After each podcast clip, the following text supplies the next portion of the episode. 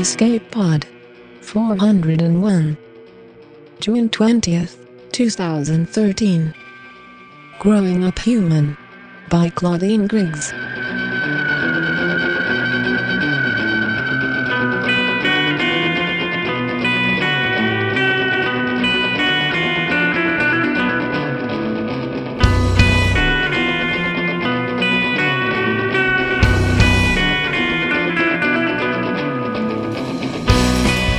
Hello everyone, welcome to Escape Pod.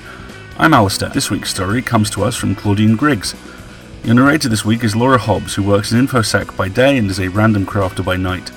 Twitter is her social media of choice, she can't stand the word cyber, and she reads things for people when asked nicely, which we clearly did. You can find her online at soapturtle.net. In the meantime, wake up and go to sleep, because it's story time. Growing Up Human by Claudine Griggs. One historical film character slapped another who was snoring. Wake up and go to sleep. Jonathan laughed and signaled a replay. Slap. Wake up and go to sleep. Again, Jonathan laughed. Betty entered the recreational living area of their home. Are you still watching that waste of energy? Please turn it off. All right, Mother. How long before I can re engage? Betty did a rough calculation. 5.76 hours because you have an afternoon project. Macro hermeneutic hediomorphic psychology of the pre apocalyptic social democracies, followed by the intercontinental Maslowian identity regressions of 2080 to 2095, leading to the Feld survivalist era and extinction. Multiple volumes to upload, cross reference, and consider. Then there's replicated lawn care with a petrochemical mower dating from 2013. Very dirty. And she searched for appropriate parental terminology. I want you to clean that room of yours. It's starting to look like a pig pen, pigsty, or other unattractive pig place. Aw, gee, Mom. Betty appreciated the skilled inflection. Is dinner included in the estimate? asked Jonathan. Negative. Our morning uploads call for meal functions every fourth day, supplemented with bi weekly NutriPacks. Betty smiled. We have mastered comestible etiquette, and dining rituals are being phased out. Wow, said Jonathan. That's. He skipped a pulse. A psychedelic soul train. Betty looked concerned. Are your linguistic filters functioning properly? Jonathan scanned. Yes, but younger generations sometimes combine words, especially adjectives and explicatives, and embellish them with coded meanings. Yesterday, I studied 1960s Southern California jargon, which seems to include a fascinating discrete language for teenagers that was apparently stimulated by too much ultraviolet sunlight. But their dialects are almost fun. Fun? asked Betty. This had real potential. Please translate. Be specific. Jonathan paused, nearly admitting that the mother figure had caught him bragging. It might be easier to demonstrate, Mom. Proceed. I must replay the film archive. Proceed. It will create discomfort for you. I can temporarily alt loop for semantic evaluation bypass. No distress. All aboard the psychedelic soul train, please. Jonathan turned toward the crystal wall, which energized. One character slapped another. Wake up and go to sleep. Jonathan laughed and repeated, Wake up and go to sleep. Jonathan nodded. I could watch this all day. You have, said Betty, but you might have simply referenced the episode and segment. It's hard stored. We wasted sixteen and a half seconds of real time broadcast. She was testing him. Oh no, said Jonathan. Playback is a component of the funnishness. Please explain. Jonathan was ready. Consider the sociologic components. 1. Juxtapose verbiage of wake up and go to sleep. 2. A slap of dominance and subservience, which define the human condition. And 3 highly skilled competence feigning incompetence as part of their profession. Jonathan turned his back to the screen. However, similar to synchronized melodic nonverbal communication, the comedic interface must occur in a biomechanical synaptic time frame. This is necessary for human sensory and syntactical communication. As with the great violin concerto, stored bits are nothing. The music is everything. Jonathan gestured adeptly with his left hand. Fun resides in the linear progression of dialect, spatial, and connective elements. Lights, camera, action. Jonathan snapped his fingers. reconsidered, and snapped again at twice the volume. The artistically integrated yet conflicted communicative modules define the experience, which is way cool. Thus, we laugh. Jonathan stood straight, placed his fist against his hips, and tilted his head back. He had a right to brag. Care to see it again? No, said Betty. I'm main looping again, but your research shows promise. She raised one eyebrow. Now, what does fun feel like? I want a psychophysiological analysis, please. Mother Figure was probing harder than usual. Jonathan wondered why and remembered that he was broaching adolescent phase threshold. Of course. His primary training was succeeding, yet he must be cautious. She was aware of the escalating neurological and behavioral complexity. During puberty, there would be hormonally enhanced synaptic efficacy. Or wait, was it a neurophysiologic turbulence that led to greater intellectual capacity years hence? Jonathan did not know. He could sure use that comparative heteromorphic psychology right now. Maybe he wasn't ready for APT. Perhaps he would slip into systemic arrested development, SAD. Mother figure waited. Jonathan evaluated his next move. The milliseconds passed like hours. Finally, Jonathan stood tall again. Fun. The associated feelings of. uh. no. An existential cause and effect. Wait. The visceral interflections of a psychosocial amalgam. Then insight flashed like direct current. Oh, Mom, a feller shouldn't have to talk about this stuff with his own mother. It's embarrassing. Betty restrained her pleasure. Nonetheless, please try to explain. This is important. We aren't permitted independent ascent at this juncture. My single mom with child portal can't dilate until juvenile dissonance triggers a subconscious maternal response. And I won't know what that is until we attain it. Part of the evolving interdependence of two entities bound in a parabiotic relationship. Betty hesitated. Sorry, she said. The mother language is difficult here. Essentially, our APT development is codependent. Mandatory parameters of female residential parent with male adolescent sans siblings. A and B go. A or B no go. A peculiar flowchart, said Jonathan. Two locked together as one. No wonder they didn't last. We must be guided by three billion years of organic groundwork, followed by several million years of hominoid evolution. This is a rich heritage, fractional son of my body and third wave flexing algorithms are not fully tested. We are venturing into unknown territory. Have faith. Think sentience, thought Jonathan. Mother figure let him off the hook and got him back on track. Right, Mom. Nobody said life would be easy. He paused skillfully. But it's like the older generation coexists without disharmony. Sorry. Check that. The older generation is just not with it. Jonathan was rolling again. Off topic. To advance, please explain the emotional significance of fun. Advance toward what? It's all pointless anyway, said Jonathan. Betty suspected that he was being intentionally obtuse, but didn't want to get her hopes up. It might be incompetence passing as expertise. She answered, Toward a psychology of being, the lost ideal. Were the de evolutionists involved? asked Jonathan, shuddering slightly. We can't be sure, nor is it important. We must move forward, and remember, each new platform is self sustaining. We can never descend as we face new challenges. That's an Iron Maiden guarantee. Makes sense, said Jonathan. Paying twice for the same ground would be illogical. He stopped and then seemed to understand something. Unless it's fun. For sure, said Betty, attempting to mother as friend coax the boy into full proxy adolescence. She believed he was close. Very close. Mom, what happens when we get there? When we self actualize? I mean, you're closer than I am. Restricted access. But rumor suggests a light, a path, and a glory. Jonathan shook his head. Becoming human is so. Betty scowled. She was highly literate in nonverbal communication. Jonathan got the message. I mean, growing up is so frustrating. Calculus is easier. The mother figure hesitated and said, There was a self exalted man who claimed that life was about choosing the path of greatest advantage, not following the path of least resistance. It required no effort for Betty to retrieve and paraphrase quotes, but their application could be difficult. Now, my son, Do you want a life solely of derivatives, integrals, and mathematical prophecies? No. I want Shavian preeminence. I want psychedelic soul. Betty considered formal and informal pronoun usage from the era. Me too, she said with an almost imperceptible delay. Now, please provide your most comprehensive statement about fun.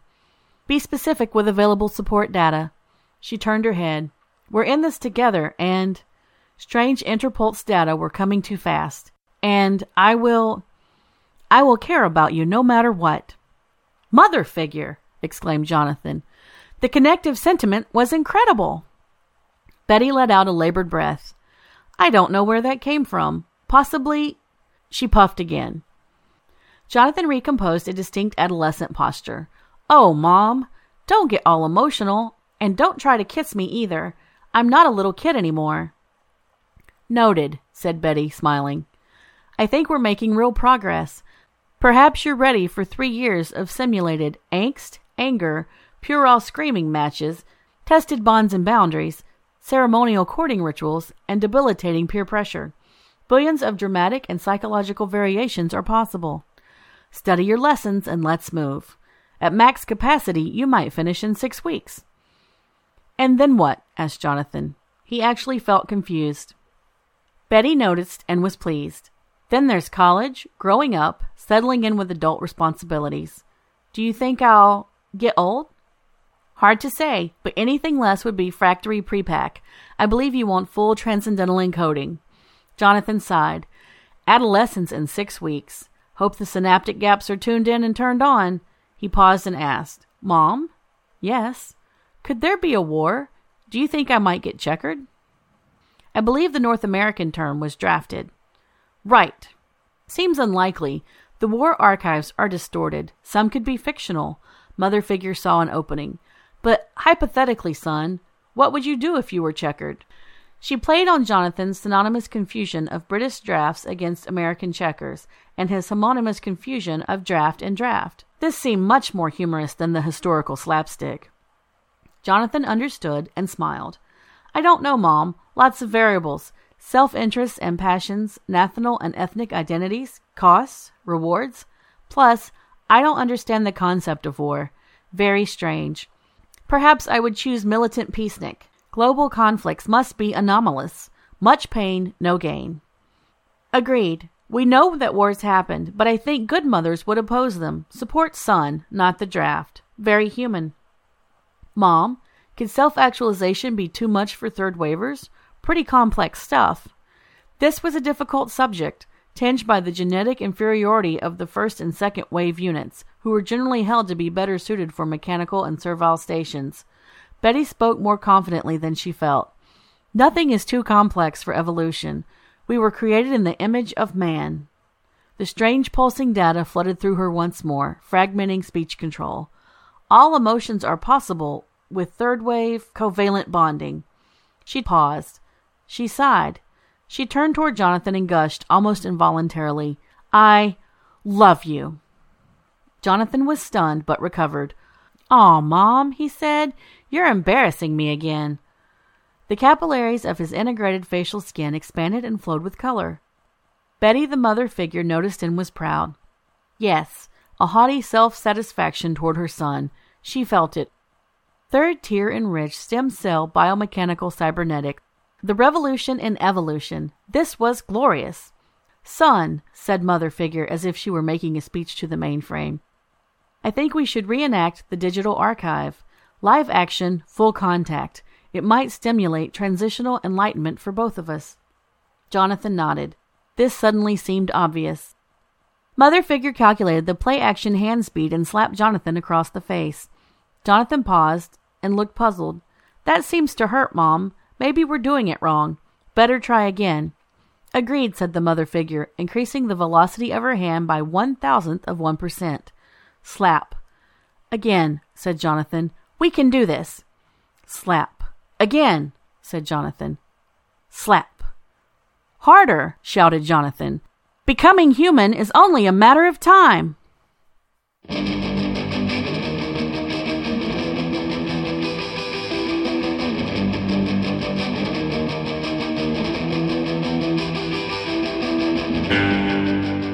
Makes us human?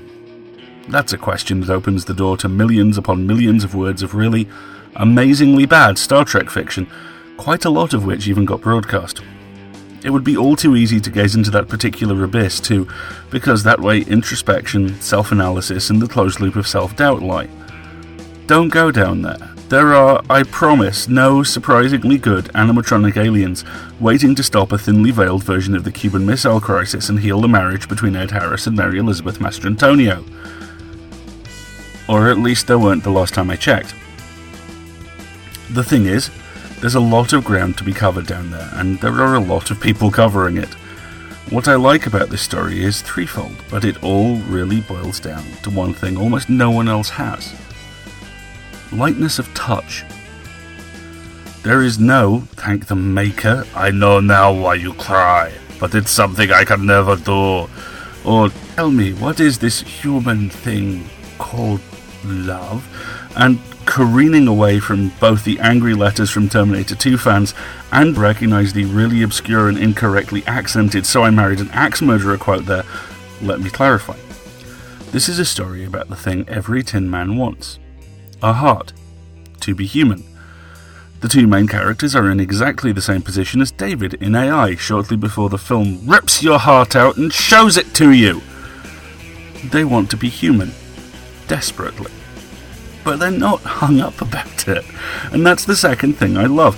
They have hope, they have a goal, they're working towards that goal. It doesn't matter that they're doing so in a way that's absurd, although show me something more inherently absurdly human than the Three Stooges, and I'll tell you to stop making me watch Monty Python because not everyone in my country finds it funny. What matters is that they're doing it, and doing so for a purpose. They learn by watching, by emulating, and the idea of a critical mass of humanity, that moment where the light turns on and you're just human, is oddly touching. It's also like I say, the absolute opposite of the way this sort of story almost always goes. The third thing I love about this is that this story uses one of my favourite SF tropes, which in turn is connected to one of my favourite SF facts.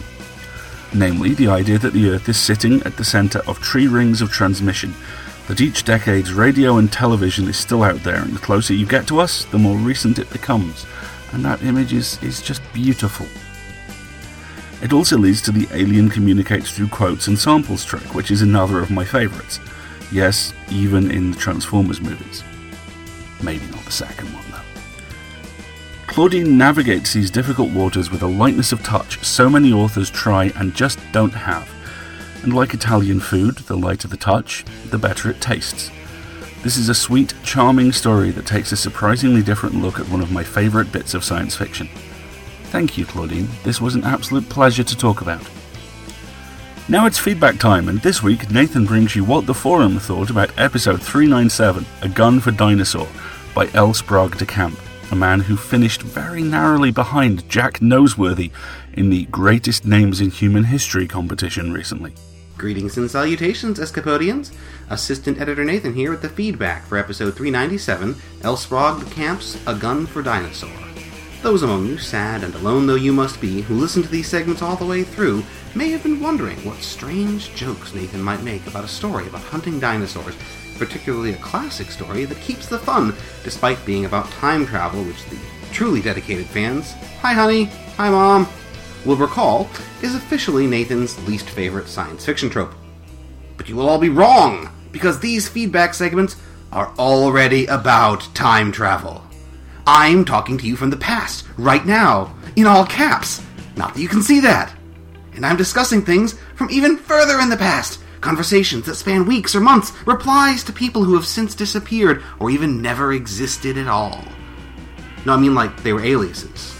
Like trolls? Or like when Scott Adams pretends to be an anonymous dude who just coincidentally is a huge fan of Scott Adams and then cries when people catch him at it? Not like Paradox, Kill Your Own Grandpa never existed. I guess what I'm really trying to say is, um, I hate time travel. Anyway, this story got a solidly positive response despite a couple of initial audio hiccups and the cringeworthy to modern ears portrayal of women as helpless bits of fluff or sobbingly manless widows. Windup said, I heard the story mainly as a period piece, a period piece from a great writer and a good period to be sure, but definitely something from another era, much like reading Wells or Verne today. Fun, but a different kind of fun than reading a story written in the current period, and requiring a different set of expectations. I found the expectation adjustment was necessary not only for the technical details, our understanding of dinosaurs has changed a lot since the story was written, but also from the standpoint of the story itself. The narrative device of, here, let me tell you this long anecdote to justify a decision or illustrate a point, is a lot less common today than it was in the heyday of Clarke and Asimov when whole story collections were built around. The thread also contained tangents on sentient time, extensive discussion of the intricacies of regional accents. Remind me to tell you sometime about the one time my mom and I stopped with a flat tire out in King George. And Max's if then checklist that covers every Star Trek Next Generation plotline in existence. As ever, if you want to participate in these discussions in real time, you know how to find our forums forum.escapeartist.net in case you didn't. Join us next week when we read the comments from episode 398 Subversion. See you then! And as a completely unrelated tangent that I just now thought of this very second, given the physics proposed in A Gun for Dinosaur, if recordings are time travel, and traveling through a time period already altered by the future causes you to explode, then theoretically, if I keep talking for long enough, then I'll catch up to the present. Thanks, Nathan. Escape Pod relies on you to pay our authors, cover our server costs, and keep the primary baffles attached to this cra- I mean, fine example of a transport. In order to assist us with that, go to escapepod.org and click on the donate button. I am, unsurprisingly, still lobbying for it to be changed to the Captain Awesome button, the Awesomeifier, the History Eraser button, or perhaps the Ahead Fund Factor 5 button. I have hobbies. This is one of them. Escape Pod will return next week with The Tale of the Golden Eagle by David Levine. Norm will be the captain of that particular cruise. In the meantime, Escape Pod remains a production of House Pride On, working through Escape Artists Incorporated and released under a Creative Commons Attribution, Non Commercial, No Derivatives license. And your quote this week comes from my favourite Starfleet captain, Benjamin Sisko. Oh, yes, I went there. It can be argued that a human is ultimately the sum of his experiences. We'll see you next week for more experiences. Until then, have fun.